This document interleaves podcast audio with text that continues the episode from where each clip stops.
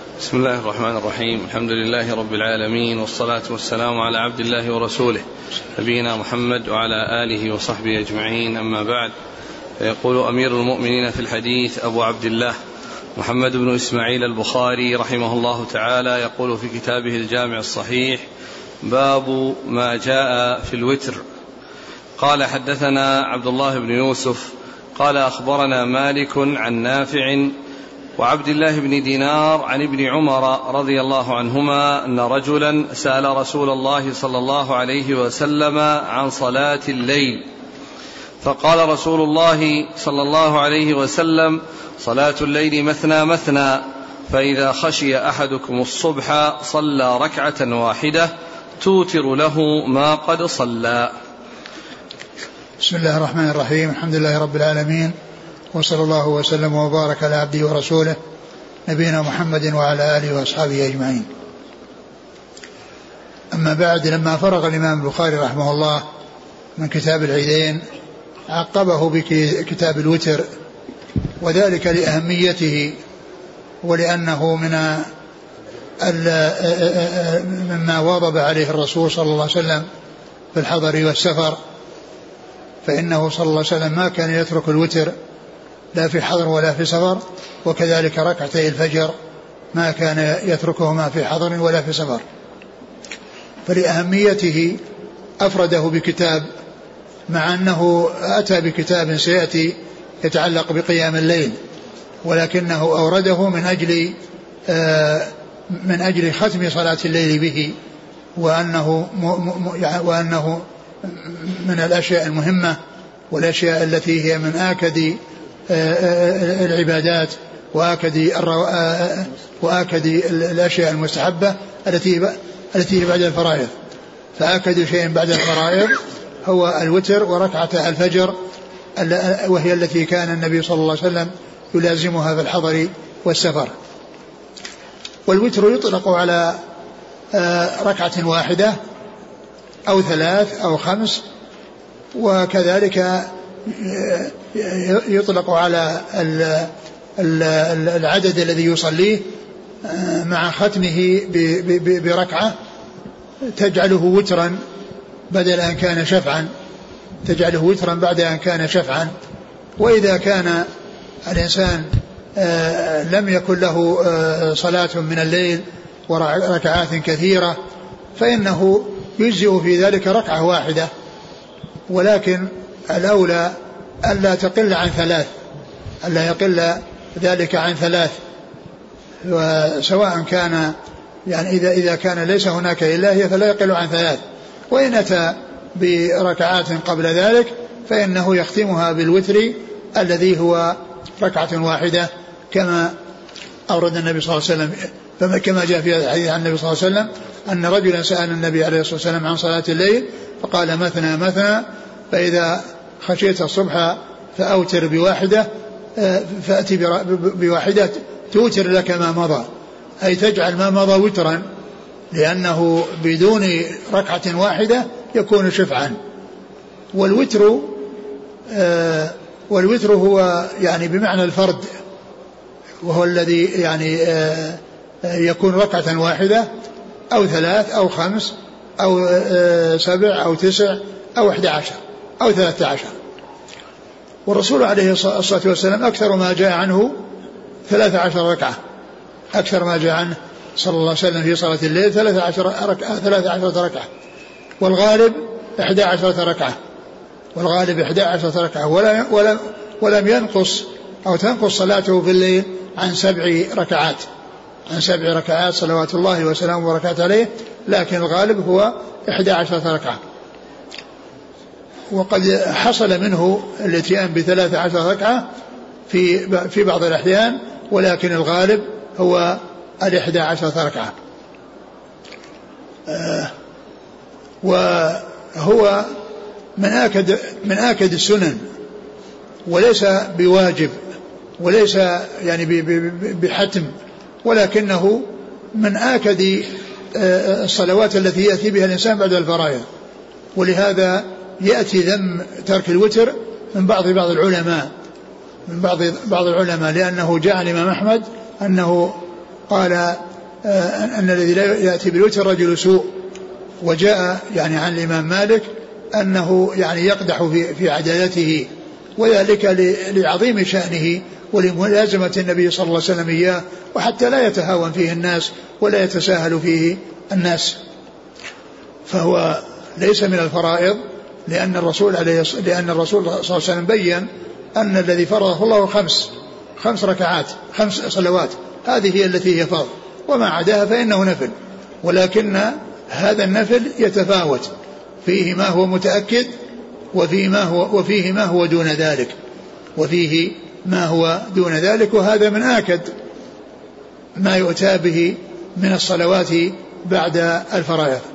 هذا الحديث يقول فيه النبي صلى الله عليه وسلم لما سئل عن صلاة الليل قال صلاة الليل مثنى مثنى يعني ثنتين ثنتين يعني يسلم من كل ركعتين يأتي بركعتين ثم يسلم ثم يأتي بركعتين ثم يسلم ثم يأتي بركعتين ويسلم وهكذا. وإذا أراد النهاية يأتي بركعة واحدة يعني ليس يعني دونها لا لا لا يعني يأتي بركعة واحدة تكون خاتمة وتكون موترة لما سبقها من من الركعات صلاة الليل مثنى مثنى. فالزيادة على الثنتين يعني آآ آآ على الثنتين سائغة ولكن لا يجوز التنفل بواحدة بأقل من ثنتين إلا في الوتر لا يجوز أن يؤتى بركعة واحدة إلا في الوتر وإلا فإن الصلاة اثنتين اثنتين التطوع اثنتين اثنتين. صلاة الليل مثنى مثنى. صلاة الليل مثنى مثنى يعني اثنتين ثم يسلم ثم اثنتين ويسلم ثم اثنتين ويسلم.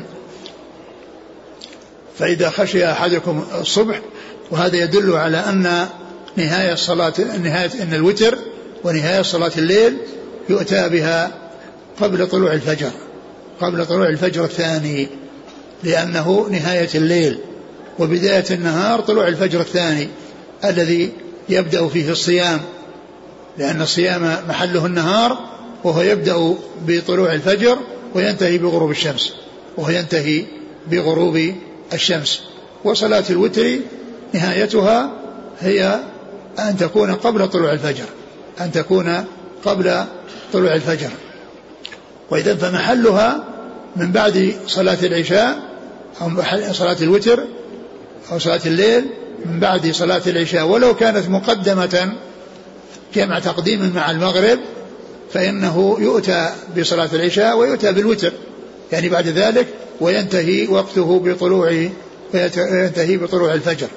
فإذا وقته بعد صلاة العشاء ولو كانت مجموعة مع المغرب جمع تقديم وينتهي بطلوع آه، الفجر. صلاة الليل مثنى مثنى فإذا خشي أحدكم الصبح أتى بركعة توتر ما مضى.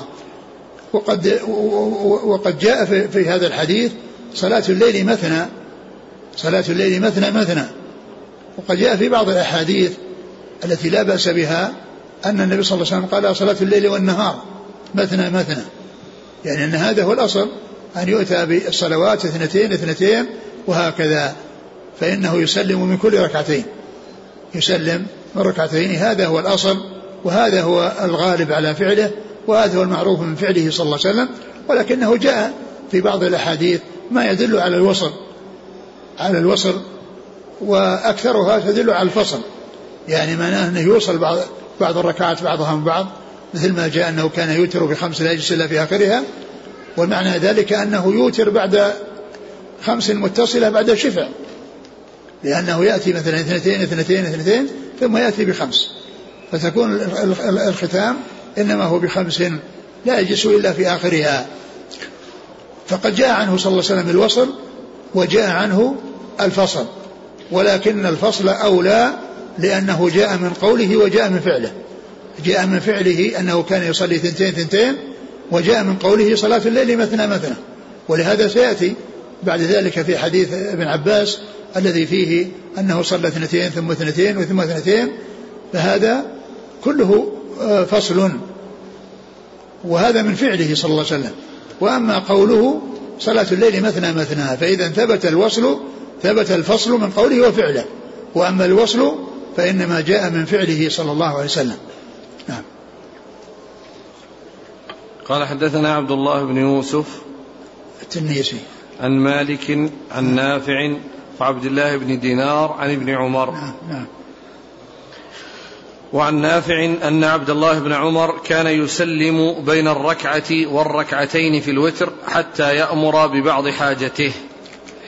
يعني أن هذا من الفوائد التي تترتب على الفصل وهو أنه كل اثنتين يأتي يسلم وحتى في الركعات الأخيرة إذا كان إذا كانت تابعة لصلاة الليل اللي هي الثلاث أيضا يفصل فيها بأن يأتي ركعتين ويسلم ثم يأتي بركعة واحدة ويسلم. فيعني ف وذلك فيه فائدة وهي أن الإنسان قد يعني يطرأ له حاجة أو يطرأه شيء فإنه يأتي به في بين بين الركعتين والركعتين أو بين الركعتين والركعة. وكان وكان ابن عمر يسلم بين الركعة والركعتين في الوتر. يسلم بين الركعة والركعتين لأنه إذا كان في أنه يصلي ثلاث ركعات فإنه آه، يسلم بينها. يعني بين الركعتين الأوليين ثم الركعة الأخيرة التي هو الوتر. وكذلك في الركعات التي تسبق ذلك إذا كان قبله إذا كان قبله ركعات و وفي وفي ذلك فائدة وهي التمكن من طلب حاجته إذا كان له حاجة وأيضا لكونه فيه يعني الاستراحة يعني بين كل ركعتين آه، بخلاف ما إذا كانت موصولة فإن في ذلك يعني يكون فيه مشقة وأيضا آه، لا يحصل به ما قد يحتاج إليه من كون الإنسان يأمر بشيء أو يطلب شيء يعني بين آه، تلك الركعات. نعم.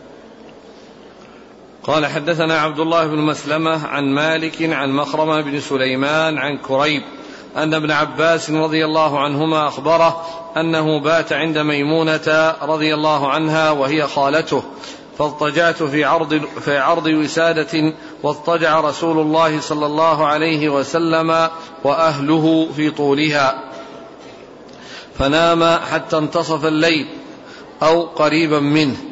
فاستيقظ يمسح النوم عن وجهه ثم قرأ عشر آيات من آل عمران ثم قام رسول الله صلى الله عليه وسلم إلى شن معلقة فتوضأ فأحسن الوضوء ثم قام يصلي فصنعت مثله فقمت إلى جنبه فوضع يده اليمنى على رأسي وأخذ بأذني يفتلها ثم صلى ركعتين ثم ركعتين ثم ركعتين ثم ركعتين ثم ركعتين ثم ركعتين ثم أوتر ثم اضطجع حتى جاءه المؤذن فقام فصلى ركعتين ثم خرج فصلى الصبح.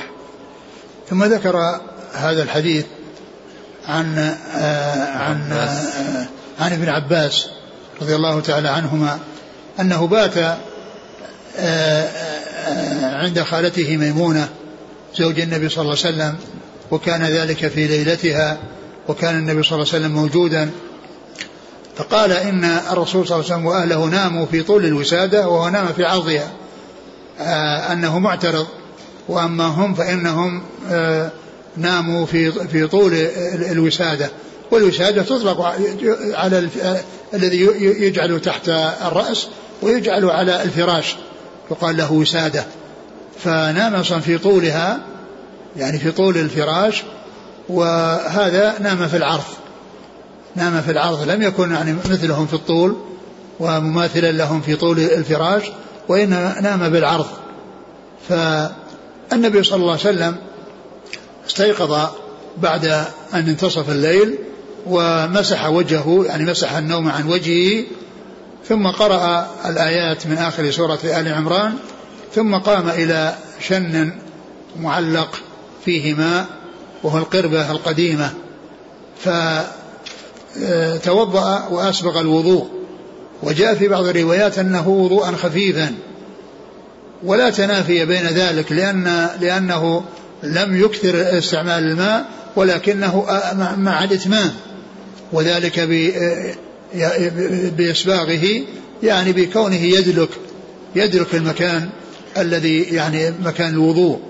فإن الإسباغ يكون بالدلك ويكون بإيصاله إلى ثلاث إلى ثلاث يعني غسلات. وهنا توضأ وضوءا خفيفا في بعض الروايات لكنه مسبق كان مع الإسباغ ولم يكن يعني هذا هذا التخفيف يعني فيه شيء من التقصير وإنما هو كامل وإنما هو كامل يعني آه، وذلك للدلك بالماء ولو كان الماء قليلا. فتوضأ منه صلى الله عليه وسلم ثم قام ودخل في الصلاة يصلي صلاة الليل. فقام ابن عباس وفعل كما فعل رسول الله صلى الله عليه وسلم وتوضأ من ذلك شن ثم قام إلى جنب النبي صلى الله عليه وسلم يصلي معه. وقد جاء في بعض الروايات التي تقدمت أنه كان على يساره صف فأداره النبي صلى الله عليه وسلم إلى يمينه.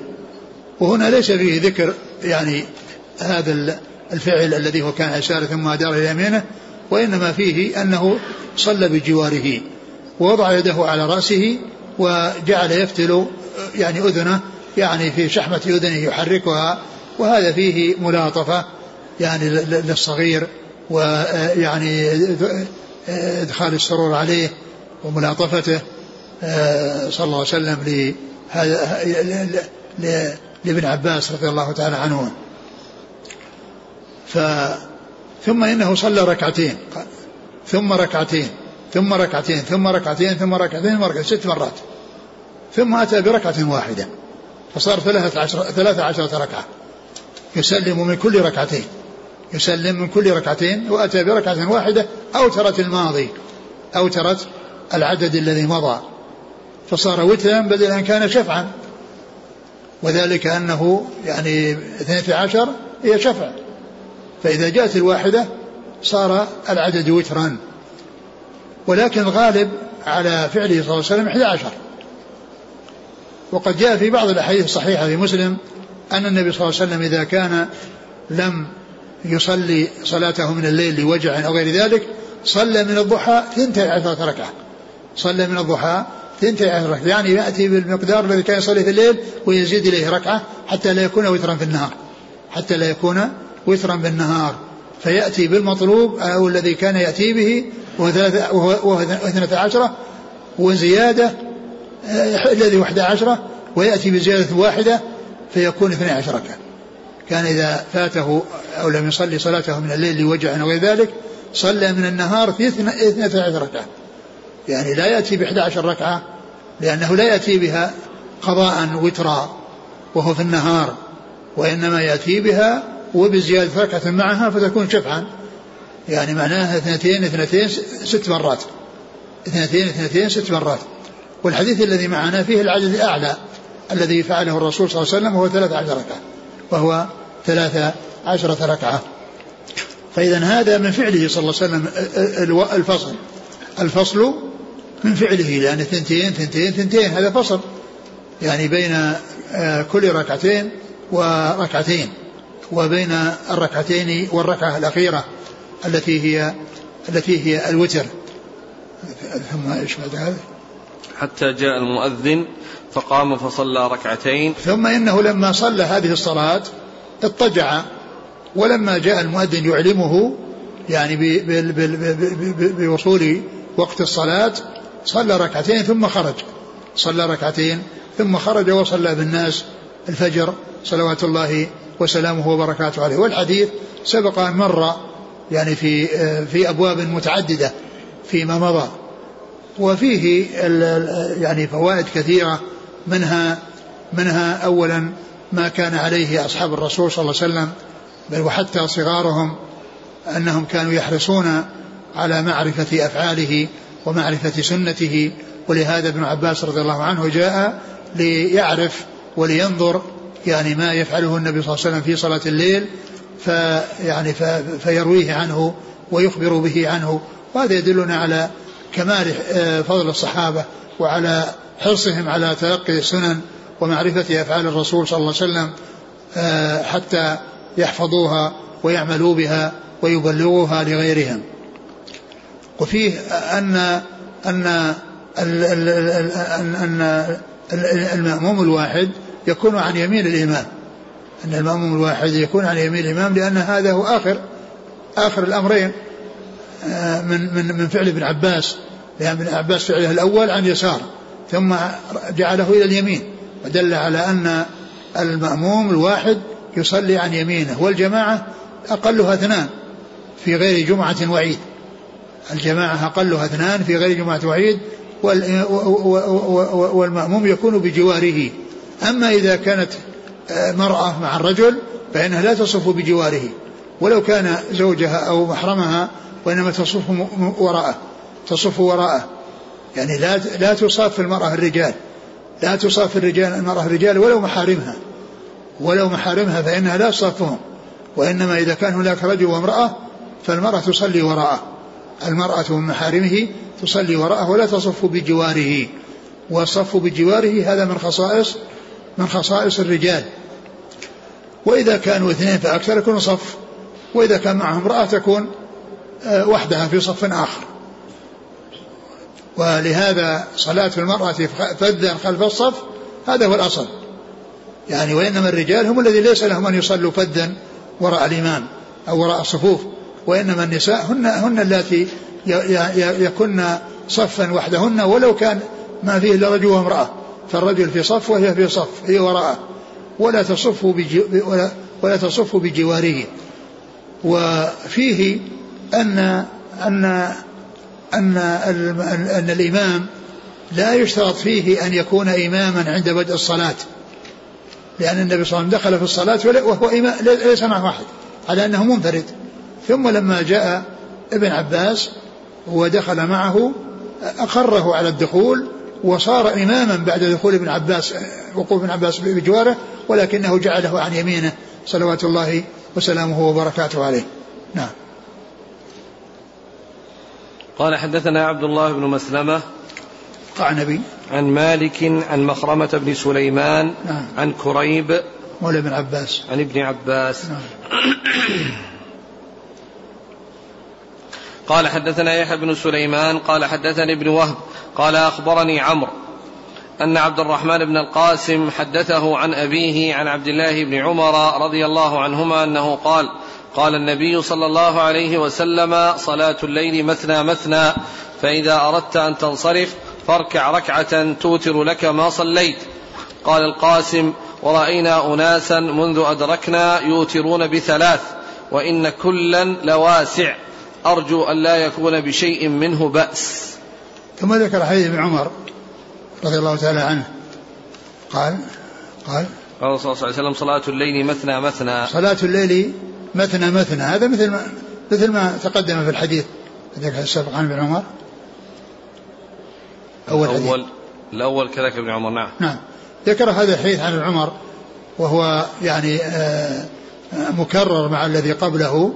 فقال فيه صلاة الليل مثنى مثنى ف فإذا أردت أن تنصرف فاركع ركعة توتر لك ما صليت. فإذا أردت أن تنصرف من الصلاة وأن تنهي الصلاة فإن فإنك تأتي بركعة توتر ما صلى. المقصود من ذلك إذا كان لا يريد أن يصلي شيئا من الليل بعد هذا بعد الوتر. أما إذا كان سيصلي مرة أخرى في الليل فإنه يؤخر الوتر إلى ما بعد آخرها. أما إذا كان يريد أن ينصرف وأنه بذلك ينتهي من صلاة الليل فإنه يأتي بركعة. وإذا كان لا يريد لا يريد أن إنهاء صلاة الليل وإنما يريد أن يعود إليها بعد وقت بأن صلى من أولها شيء وأخر باقيها إلى آخر الليل فإنه يجعل الوتر في آخر المؤخرة التي تكون في في آخر الليل. نعم قال عبد الرحمن. قال القاسم. نعم. رأينا أناسا منذ أدركنا يوترون بثلاث وإن كلا لواسع. رأينا أناسا منذ أدركنا يعني منذ أدركنا وعلمنا وعرفنا وفهمنا أن أنهم يوترون بثلاث. يعني أنهم يوترون بثلاث وهذه أدنى الكمال. والواحدة سائغة. ولكن الذي الأولى أن لا ينقص عن ثلاث. قال وكل واسع. كونهم يثرون بثلاث أو بخمس أو بسبع أو بتسع أو بإحدى عشر أو بثلاث عشرة وكذلك أيضا لو زيد على ذلك فإن ذلك لا بأس به. لأنه داخل تحت قوله صلى الله عليه وسلم صلاة الليل مثنى مثنى فإذا خشي أحدكم أتى بركعة توتر ما مضى. يعني معناه أنه يصلي من الليل ما شاء ثنتين ثنتين حتى يخشى طلوع الفجر فيأتي بركعة توتر ما مضى. هذا يدل على أن الأمر في ذلك واسع وأنه ليس هناك حصر لا يجوز تجاوزه ب 11 أو ب 13 نعم هو الأولى الذي فعله الرسول صلى الله عليه وسلم. الذي فعله الرسول صلى الله عليه وسلم هو الأولى. لكن إذا زاد الإنسان على ذلك للحاجة أو ل يعني لكونه أراد أن يزيد فإن ذلك سائغ و و وهو داخل تحت قوله صلاة الليل مثنى مثنى فإذا خشي أحدكم الصبح أتى بركعة توتر ما مضى. ولهذا فإن صلاة التراويح من حضر من رأى من يصلي التراويح ويصلي بعشرين أو أكثر فإنه لا ينبغي له أن ينصرف قبل انصرافه وإنما يصلي معه. وذلك سائغ وجائز وداخل تحت قوله صلاة الليل مثنى مثنى فإذا خشى أحدكم الصبح أتى بركعة توتر ما مضى. نعم. قال حدثنا يحيى بن سليمان نعم. عن ابن وهب نعم. عن عمرو هو بن الحارث. عن عبد الرحمن بن القاسم عن أبيه. نعم القاسم بن محمد بن أبي بكر. عن عبد الله بن عمر. والقاسم محمد هذا أحد فقهاء المدينة السبعة في عصر التابعين. قال حدثنا أبو اليمان قال أخبرنا شعيب عن الزهري عن عروة أن عائشة رضي الله عنها أخبرت أن رسول الله صلى الله عليه وعلى آله وسلم كان يصلي إحدى عشرة ركعة. كانت تلك صلاة صلاته تعني بالليل. فيسجد السجدة من ذلك قدر ما يقرأ أحدكم خمسين آية قبل أن يرفع رأسه ويركع ركعتين قبل صلاة الفجر ثم يضطجع على شقه الأيمن حتى يأتيه المؤذن للصلاة. ثم ذكر هذا الحديث عن عائشة رضي الله عنها أن النبي صلى الله عليه وسلم كان يصلي من الليل إحدى عشرة ركعة. كان يصلي من الليل إحدى عشرة وكان يطيل وكان يطيل. يعني فتكون السجدة قدر قراءة خمسين آية وهي مقدار ما بين الأذان والإقامة كما كما جاء في حديث الصحيح, الصحيح الذي جاء في الصحيحين أن أنهم قال قال الصحابي تسحرنا مع رسول الله صلى الله عليه وسلم ثم قمنا إلى الصلاة. قال كم قيل كم كان بين الأذان والسحور؟ قال قدر خمسين آية. الأذان اللي هو الإقامة والسحور الذي هو الإمساك. عند عند الأذان عند طلوع الفجر الثاني وعند الأذان الثاني. فمقدار ما بين طلوع الفجر وبين الإقامة مقدار قراءة خمسين آية. وهذا يبين أن من يصلي آه، يعني هذا المقدار اللي هو 11 فإن المناسب أن يطيل. أنه يطيل لأن النبي صلى الله عليه وسلم 11 وكان يطيل. لكن من أراد أو, أو من لا يعني يتمكن أو يشق على الناس الإطالة فإذا زادوا على 12 زادوا على 11 وأتوا بركعتين ركعتين وقرأوا فيها مثل ما يقرأ أو قريبا مما يقرأ في 11 ركعة الذي كان يقرأها رسول الله صلى الله عليه وسلم كان هذا هو المناسب. أما أن يصلي 11 ويتخفف فإن هذا ليس موافقا. هذا موافق في العدد ولكن ما يوافق في الصفة. ما يوافق في الصفة الذين يقتصرون على 11 ويعني ولا يزيدون عليها يعني يخففون فهم يوافقون في العدد ولا يوافقون في الصفة. نعم.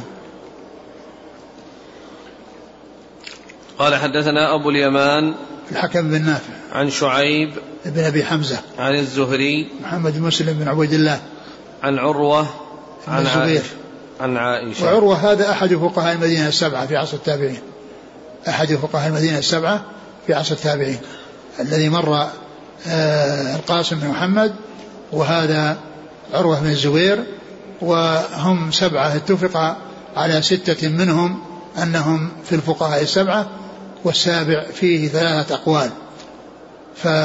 وهؤلاء الستة المتفق عليهم هو عبيد الله بن عبد الله بن مسعود وعروة بن الزبير وقاسم محمد وسعيد مسيم وخارجة بن زيد وسليمان بن يسار. والسابع فيه ثلاثة أقوال قيل سالم بن عبد الله بن عمر وقيل أبو بكر بن الحارث بن هشام وقيل أبو سلمة ابن ابن عبد الرحمن. وهؤلاء هذا العدد أطلق عليهم الفقهاء السبعة لأنه يغني عن سردهم. يعني بدل ما يسرد آه، سبعة أسماء وفلان وفلان وفلان يقال الفقهاء السبعة. وهذه المسألة قال بها الفقهاء السبعة. كلمة الفقهاء السبعة كلمتين تغني عن سرد سبعة أسماء مثل ما ذكروا في زكاة زكاة عروض التجارة قالوا وقال بها الفقهاء السبعة. وقال بها الفقهاء السبعة. فهاتين الكلمتين أغنت عن سرد أسماء سبعة سبعة أشخاص. نعم.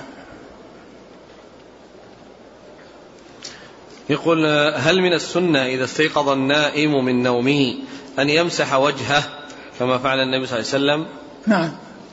سنة. نعم كل ما فعل الرسول صلى الله عليه وسلم يمكن يمكن أن يفعل. نعم. يقول هل يجوز أن أصلي ثمان ركعات قبل النوم وأوتر بثلاث ركعات قبيل أذان الفجر؟ يمكن إذا كان مطمئن إلى أنه لا تفوته لأن من آه، آه، الصلاة في أول الليل لمن يعني يخشى الفوات فإن هذا هو المطلوب كما جاء عن أبي هريرة. قال أوصاني خليلي صلى الله عليه وسلم بثلاث ركعتي الضحى وصيام ثلاثة أيام من كل شهر وأن أوتر قبل أن أنام وأن أوتر قبل أن أنام. فهذا إذا خشي أنه يفوته الوتر بسبب النوم فإنه يجعله في أول الليل أو في أثناء الليل يعني لا ينام إلا وقد أوتر. وما إذا كان يغلب على ظنه أنه يستيقظ أو أن هناك من يوقظه فإنه يؤخره إلى آخر الليل وله أن يجعل أوله بعضه في أول الليل وآخره في بعض الليل. يقول في بلدنا يصلون الوتر مثل صلاة المغرب. هذا غير صحيح. لأن يعني لأن لأنه جاء في بعض الأحاديث لا, لا, لا يعني لا, لا تشبه بصلاة المغرب. أي أنه لا يشبه صلاة المغرب. بل إما أن يؤتى بها تنتين واحدة أو يأتي بها يؤتى بها ثلاث مسرودة نعم. من صلى الوتر في أول الليل ثم أراد أن يصلي مرة أخرى هل عليه الإعادة؟ لا ما يعيد الوتر يصلي ما شاء. أولا لا يعني لا يوتر من أول الليل وهو يعلم أنه يقوم آخر الليل ثم يصلي بل إذا كان يعلم أنه يقوم آخر الليل يؤخر الوتر. وإذا كان يعني من عادته أن يوتر أول الليل ثم استيقظ وأراد أن يصلي يصلي ولكن لا يوتر مرة ثانية. يصلي لكن لا يوتر مرة ثانية. ولا ولا يحصل نقض الوتر الذي يقولون إنه نقض الوتر أنه إذا صلى أوتر ثم قام فإنه يأتي بركعة أول يضمها للركعة القديمة هذه فيكون نقض الوتر ثم يوتر في الآخر. هذا غير صحيح لأن لأن يعني لأن هذه تعتبر ثلاثة أوتار. يعني وتر بعد بعد الركعات الأولى وركعة قبل الركعات الأخيرة وركعة بعد بعد الركعات الأخيرة. هذا يسمونه نقض الوتر وهو غير صحيح لا ينقضي الوتر. وإنما الإنسان إذا أوتر وقام آخر الليل يصلي ما شاء بدون أن يوتر لأن الوتر الأول يكفي. ولا يعاد الوتر الوتر لقول صلى الله عليه وسلم لا وتران في ليلة. نعم. قال رحمه الله تعالى باب ساعات الوتر. قال أبو هريرة رضي الله عنه أوصاني النبي صلى الله عليه وسلم بالوتر قبل النوم. قال حدثنا أبو النعمان قال حدثنا حماد بن زيد قال حدثنا أنس بن سيرين. قال قلت لابن عمر رضي الله عنهما أرأيت الركعتين قبل صلاة الغداء أطيل فيهما بالقراءة؟ فقال كان النبي صلى الله عليه وعلى آله وسلم يصلي من الليل مثنى مثنى ويوتر بركعة ويصلي الركعتين قبل صلاة الغداة وكأن الأذان بأذنيه. قال حماد أي سرعة. ثم ذكر قال باب ساعات. الوتر. ساعات الوتر أي الساعات التي يؤتى بها بالوتر. الساعات والساعات هي مقصود بها الليل كله. الليل كله من بعد صلاة العشاء إلى طلوع الفجر. هذا هو وقت الوتر. وله أن يصلي في أوله ووسطه وآخره. كل ذلك سائر. كل ذلك سائر. لكن كما ذكرنا من قبل أنه إذا كان يخشى ألا يستيقظ فإنه يوتر قبل أن ينام. ولهذا ذكر فيه هذا الحديث المعلق عن أبي هريرة وقد مر يعني في مو مر في مواضع أنه قال أوصاني خليلي صلى الله عليه وسلم بثلاث ركعتي الضحى وصيام ثلاثة أيام من كل شهر وأن أوتر قبل أن أنام. وجاء مثله عن أبي الدرداء أن النبي صلى الله عليه وسلم أنه قال أوصاني حبيبي صلى الله عليه وسلم بثلاث ركعتي الضحى وصيام ثلاثة أيام كل شهر وأن أوتر قبل أن أرقد. وحديث أبي هريرة في الصحيحين وحديث أبي الدرداء في صحيح مسلم. وكلها فيها الوصية هذه الوصية بهذه الأمور الثلاثة. هنا أورد قطعة من حديث أبي هريرة قال أوصاني صلى الله عليه وسلم أن أوتر قبل أن أرقد. قبل أن أرقد فهذا يعني فيه يعني بيان أن صلاة الليل صلاة الوتر أو الليل تكون في أول الليل وهذا في حق من يخشى ألا يستيقظ. ثم الحديث اللي بعده.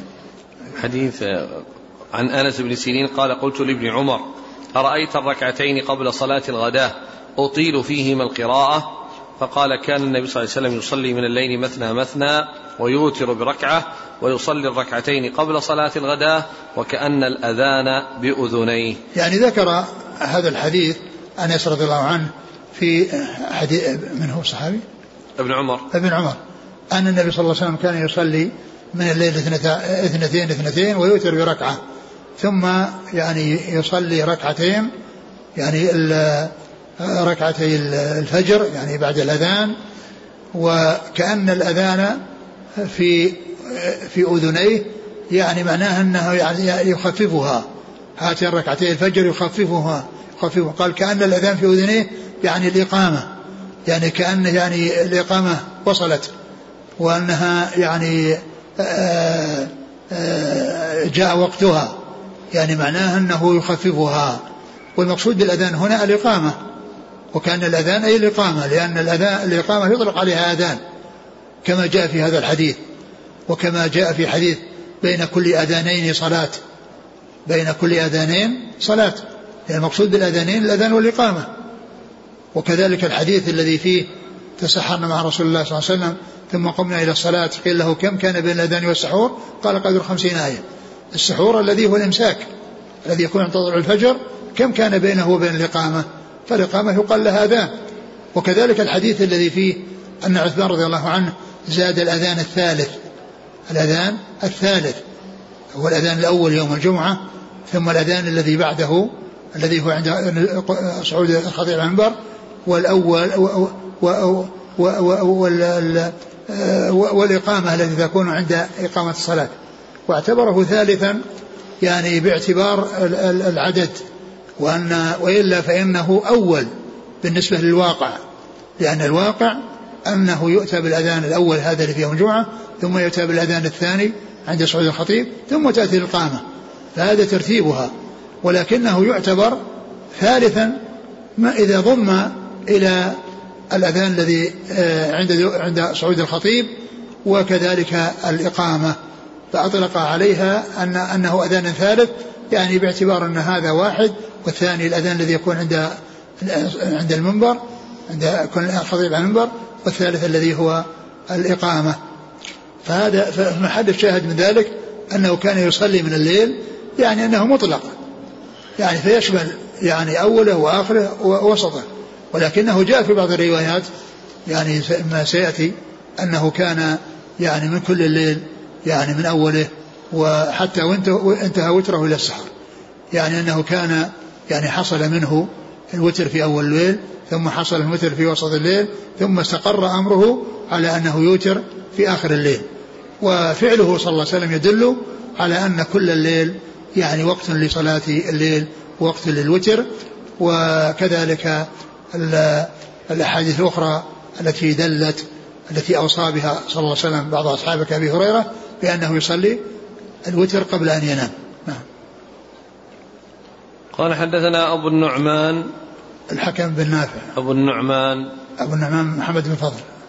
عن حماد بن زيد عن أنس بن سيرين عن ابن عمر. قال حدثنا عمر بن حفص. قال حدثنا أبي قال حدثنا الأعمش. قال حدثني مسلم عن مسروق عن عائشة رضي الله عنها أنها قالت كل الليل أوتر رسول الله صلى الله عليه وسلم وانتهى وتره إلى السحر. ثم ذكر هذا الحديث المبين أن الليل كله وقت لصلاة الوتر. قالت من كل الليل كل الليل أوتر. يعني أوتر في أوله وأوتر في وسطه وانتهى أوتر في آخره. ولكنه انتهى وتره إلى السحر الذي كان يعني الغالب على فعله والذي كان استمر عليه صلى الله عليه وسلم أنه يصلي في آخر الليل.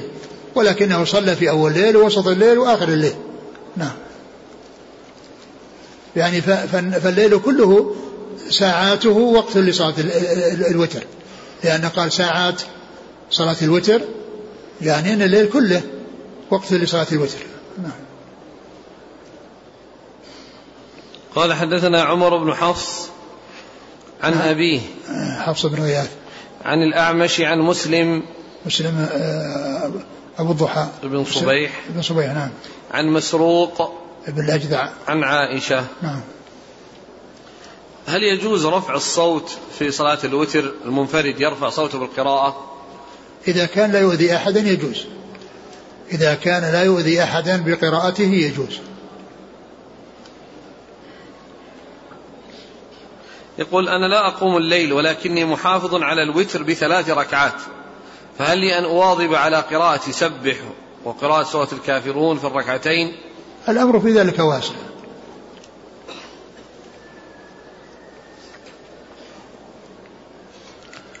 من لم يكن له عدد معين من ركعات الليل وفاته وتره فكيف يفعل بالنهار كم يصلي؟ الذي كان من عادته قال من ليس له عادة. ليس له عادة نعم. متفاوت مرة كذا ومرة كذا. يعني الذي ينبغي الإنسان أن يكون آه، ثابتا على شيء معين. لأن الرسول عليه الصلاة والسلام قال أحب العمل إلى الله ما داوم عليه صاحبه وإن قل. المهم الإنسان يداوم على شيء ولا يعني يكثر إكثارا يعني يقطعه أو يعني يجعله يمل فيترك لأنه يعني لأن الترك يعني خسارة على الإنسان ولكن كونه يأتي بشيء يداوم عليه ولا يتركه وإن كان قليلا هذا هو الأولى. فإذا كان الإنسان يعني من عادته أن أنه يعني لا هذا فيأتي ب يعني بأربع ركعات يعني آه، لأنه لا يؤتى بثلاث النهار وهي أو يضيف إليها يعني آه، يصير آه، ست ركعات أربع ركعات أو ست ركعات يعني الذي الذي يفعله ما يريد أن يفعله لكن لا يقصر عن ثلاث. التي هي أدنى الكمال. قال رحمه الله تعالى باب إيقاظ النبي صلى الله عليه وسلم أهله بالوتر. قال حدثنا مسدد قال حدثنا يحيى قال حدثنا هشام قال حدثني أبي عن عائشة رضي الله عنها أنها قالت كان النبي صلى الله عليه وسلم يصلي وأنا راقدة معترضة على فراشه. فإذا أراد أن يوتر أيقظني فأوترت. ثم ذكر إيقاظ الرجل أهله للوتر. إيقاظ النبي صلى الله عليه وسلم. إيقاظ النبي صلى الله عليه وسلم أهله للوتر. يعني أن وهذا يدل على اهميته وعلى تأكده لأنه صلى الله عليه وسلم يصلي صلاة الليل وإذا يعني جاء وقت الإيثار أيقظ أهله أيقظ أهله ليقوموا. فهذا يدل على أهميته وعلى عظيم شأنه وأنه لا يتهاون فيه. وذلك أن الوتر وذلك أن الوتر إذا طلع الفجر ينتهي وقت أدائه وإذا فعل يكون قضاء وإذا فعل يكون قضاء بالنهار مع إضافة ركعة عليه. لكن آه كون كونها آه، الرسول صلى الله عليه وسلم كان يصلي وحده صلاته من الليل وفي إذا جاء الوتر أيقظ أهله ليوتروا هذا دال على أهميته وعلى تأكده. نعم. عن عائشة رضي الله عنها قالت كان النبي صلى الله عليه وسلم يصلي وأنا راقدة معترضة على فراشه. المعترضة يعني في قبلته فإذا أراد أن يركع يسجد غمزها فكفت رجليها فكفت رجليها. وجاء في بعض الأحاديث بعض الروايات والبيوت يومئذ ليس لها مصابيح ليس فيها مصابيح. يعني ما في مصابيح ما في ظلام. يعني كانت ظلاما ولهذا يعني يغمزها. عليه الصلاة والسلام. نعم. فإذا أراد أن يوتر أيقظني فأوترت. نعم. قال حدثنا مسدد عن يحيى بن سعيد القطان. عن هشام عن أبيه. هشام بن عروة. عن أبيه عروة بن الزبير. عن عائشة. نعم. قال رحمه الله تعالى باب ليجعل آخر صلاته وترا. قال حدثنا مسدد قال حدثنا يحيى بن سعيد عن عبيد الله قال حدثني نافع عن عبد الله رضي الله عنه عن النبي صلى الله عليه وعلى آله وسلم أنه قال اجعلوا آخر صلاتكم بالليل وترا. ثم قال باب. باب ليجعل آخر صلاته وترا. باب ليجعل المصلي من الليل آخر صلاته وترا يعني ركعة واحدة توتر ما مضى. يعني معناها أن الوتر أنه يعني مطلوب وتختم به صلاة الليل وهو مثل ما تقدم صلاة الليل مثنى مثنى فإذا خشي أحدكم الصبح أتى بركعة وتر ما مضى. يعني معناها أن الوتر مطلوب في ختام صلاة الليل وهذا يدل على الحث عليه والترغيب فيه وكذلك كان النبي صلى الله عليه وسلم يعني لا يتركه هو هو وركعتي الفجر لا في الحضر ولا في السفر.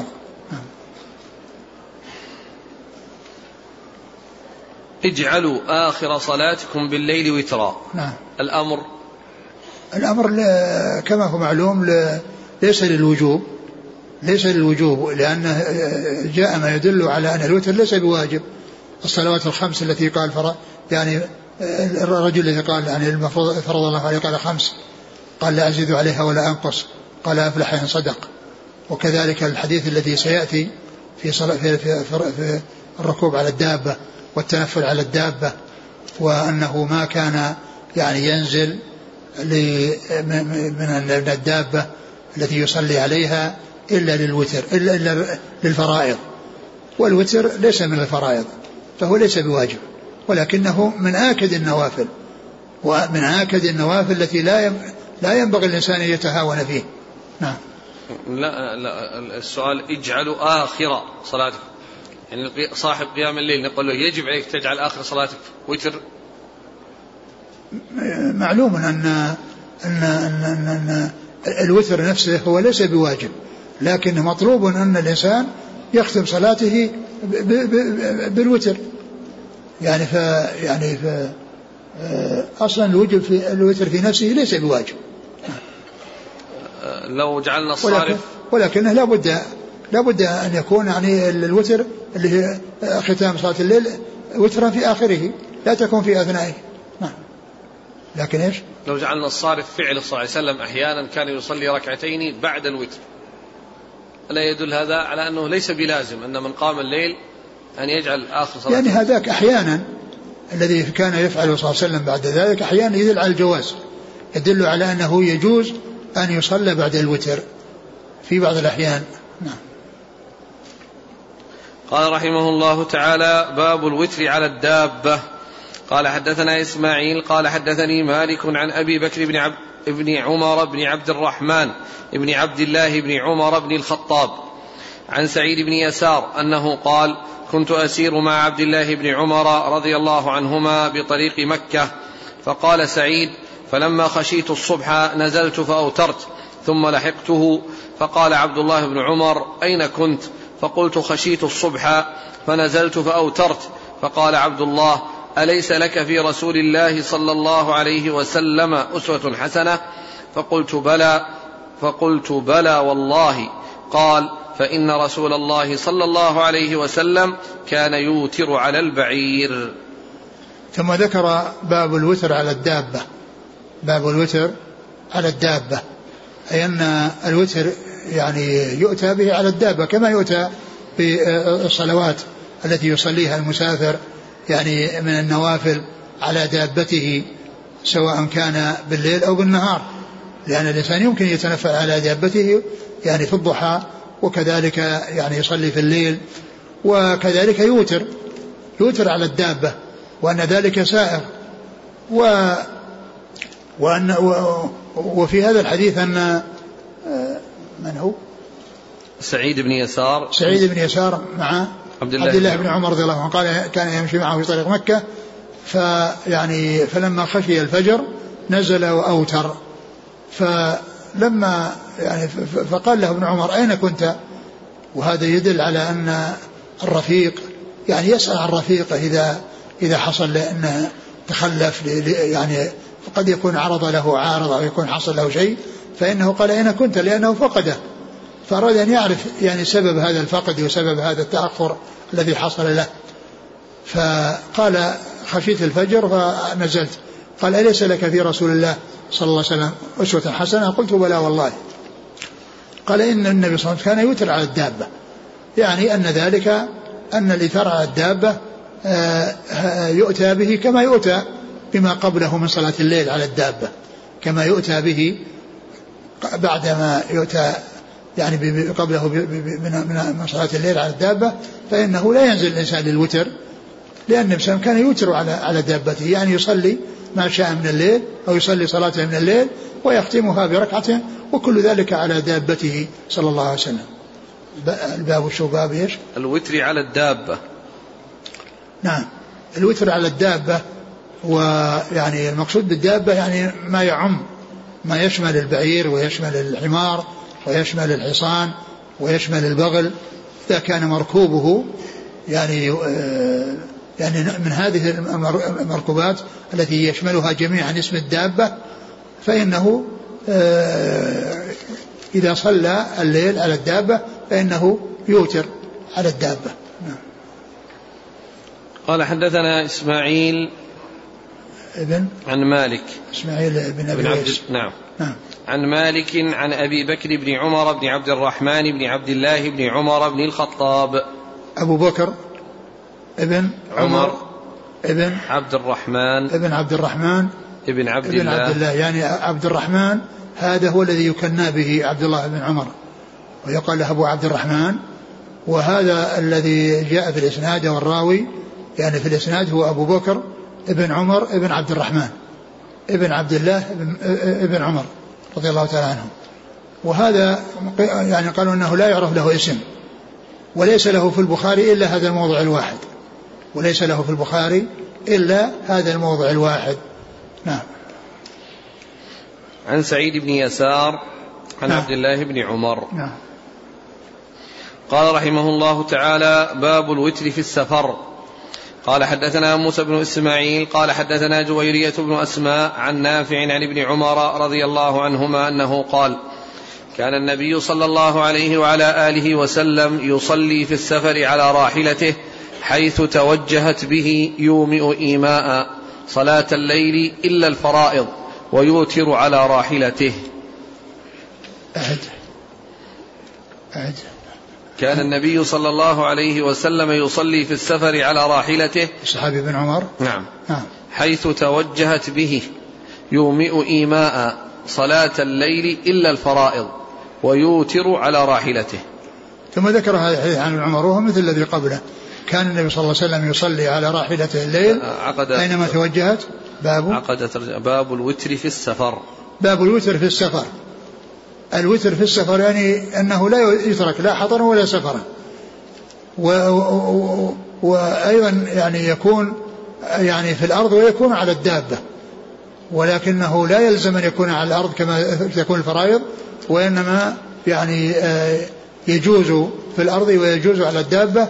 وإذا كان الإنسان يسير وجاء الوتر وكان يصلي قبل ذلك وجاء الوتر فإنه يأتي به على الدابة كما فعل الرسول صلى الله عليه وسلم. وهذا يدل على فعل الوتر في السفر لأنه كان مسافر عليه الصلاة والسلام. ومعلوم أن التنفل لا يكون إلا في السفر ما يكون في الحضر. لا يتنفل الإنسان على دابته وهو في الحضر وإنما يتنفل في السفر لأن السفر لو نزل قلت أن الذي يكون في البلد لا يتنفل على على مركوبه وإنما يكون النفل في في البر وفي السفر وذلك لأن الإنسان لو كان نزل يصلي وهو في يعني يصلي بالأرض فإن يعني يمضي وقت طويل وهو يعني باق في الأرض ويتأخر في سفره. فشرع له أن يتنفل على في سفره على دابته ليجمع بين المصلحتين مصلحة قطع المسافة وقطع الطريق ومصلحة كونه أتى بصلاة الليل. بخلاف لو أنه نزل وصلى صلوات كثيرة كما كان يصليها في الحضر فإن ذلك الوقت الذي آه، نزل فيه يصلي يفوت عليه يعني آه، آه، السير وكونه يقطع السير ويقطع المسافة. فجمع فشرع له الجمع بين هذا وهذا بأن يكون يعني يمشي في طريقه وأنه يصلي وأنه يصلي. ولكن جاء أيضا يعني ما يدل على أن الإنسان إذا بدأ بالصلاة على الراحلة فإنه يكون إلى جهة القبلة ثم يعني يصرفها إلى الجهة التي يريد. يعني معناه في البداية يكون متجه إلى القبلة ثم بعد ذلك يتجه إلى الجهة التي التي يريدها. من أي جهة كانت. يعني ليس من شرط الركوب على الدابة أنه يكون مستقبل القبلة وأن القبلة أمامه بل قد تكون وراءه وعن يمينه وعن شماله. بل قد تكون عن يمينه وعن شماله. نعم. قال حدثنا موسى بن إسماعيل عن جويرية بن أسماء موسى بن إسماعيل التبوذكي. عن جويرية بن أسماء يعني اسمه واسم أبيه موافقة لاسماء النساء. نعم. عن نافع عن ابن عمر. نعم. باب القنوت قبل الركوع وبعده. والله تعالى أعلم وصلى الله وسلم وبارك على عبده ورسوله نبينا محمد وعلى آله وأصحابه أجمعين. جزاكم الله خيرا وبارك الله فيكم. ألهمكم الله الصواب ووفقكم للحق. شافاكم الله وعافاكم ونفعنا الله بما سمعنا. غفر الله لنا ولكم وللمسلمين أجمعين. آمين, آمين. يقول استيقظت قبل الفجر وظننت أن الفجر قد اقترب فصليت ركعة واحدة لأني خشيت أن لا أدرك. ثم بعد ما انتهيت من الوتر تبين أن الوقت لا زال موجود فصليت ركعتين. فهل يعتبر هذا من صلاة الليل؟ كيف صلى ركعتين؟ يعني يعني بعد ما أتى بركعتين؟ لا أول شيء أوتر ظن أنها الفجر. أتى بركعة واحدة. نعم. نعم. بعدين تبين له في في فترة على الفجر. فقام وصلى ركعتين. يمكن لأن هذا مثل ما لو أن الإنسان أوتر ثم يعني آه، بعد ذلك آه، أراد أن يصلي فإنه هذه مثل هذه المسألة. يعني كونه حصل منه وتر ثم صلى بعده سائر يقول إذا أذن المؤذن وأنا أثناء الركعة الأخيرة من الوتر ماذا أفعل؟ أقطع أو أتم؟ إذا أذن المؤذن نعم. وأنا في الوتر قاعد أصلي الوتر الركعة الأخيرة. يكمل. ما يقطعها. لا ما يقطعها. يقول قوله يجوز, يجوز في الاستدامة ما لا يجوز في الابتداء. يجوز في الاستدامة ما لا يجوز في الابتداء. وهذا من جنس يعني كل إنسان أدرك يعني ركعة من الفجر قبل طلوع الشمس فإنه يضيف إليها أخرى. يضيف إليها أخرى وبذلك أدرك الوقت. نعم. قوله صلى الله عليه وسلم صلاة الليل مثنى مثنى. هل هو لبيان الكيفية أو لبيان العدد؟ ما في بيان يعني هو هو لبيان الكيفية وأيضا كذلك بالنسبة للعدد ما في ما في حصر ولا في تحديد. يعني معناه الأمر في ذلك واسع. إذا نوى المصلي الوصل ثلاث ركعات أو مثلا ثمان تسع. ثم عرضت له حاجة هل له أن يفصل بغير نيته؟ نعم له لا بأس له يقول آه، كان الإخوة في رمضان في رمضان الماضي جاءوا من البلد عن طريق البر في الحافلة فصلى منهما اثنان جماعة وهما بجانب بعضهما البعض على الكرسي كراسي الحافلة. بنية التراويح. بنية التراويح؟ أي. يعني آه، متجاورين على الكرسي. بس ركعتين؟ لا يصلون تراويح. أيوة. اثنين هم اثنان. متجاورين على الكرسي. نعم. يصلون تراويح. هم جالسين على الكراسي الحافلة. نعم لهم لهم أن يصلوا. النوافل لها تصلى. يعني ما دام أنهم يعني يعني أنهم ركاب ليسوا إيه ركاب. يعني ليس سائق أو فيهم أحد سائق لأن السائق لا يشتغل بهذا لأن هذا يكون سببا أو يؤثر يعني على على قيادة السيارة. يعني الآن لهم أن يصلوا نعم. لأن صلاة ال... صلاة ال...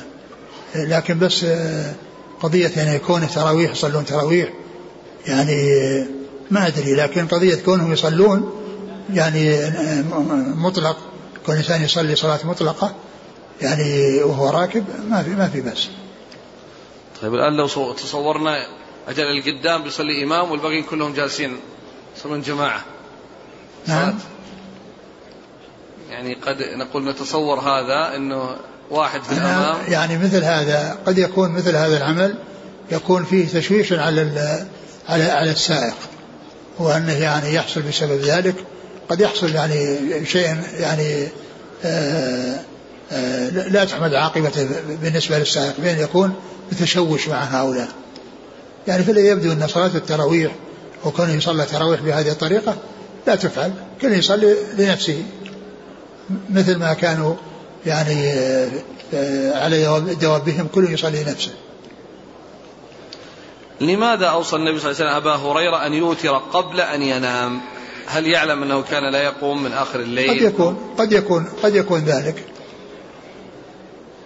إذا أوتر الإمام بثلاث متصلة ولم ينبه المصلين وربما نية المصلين أنه يصلي كل واحد ركعتين. ما يضر أبدا يمكن يتابعونه.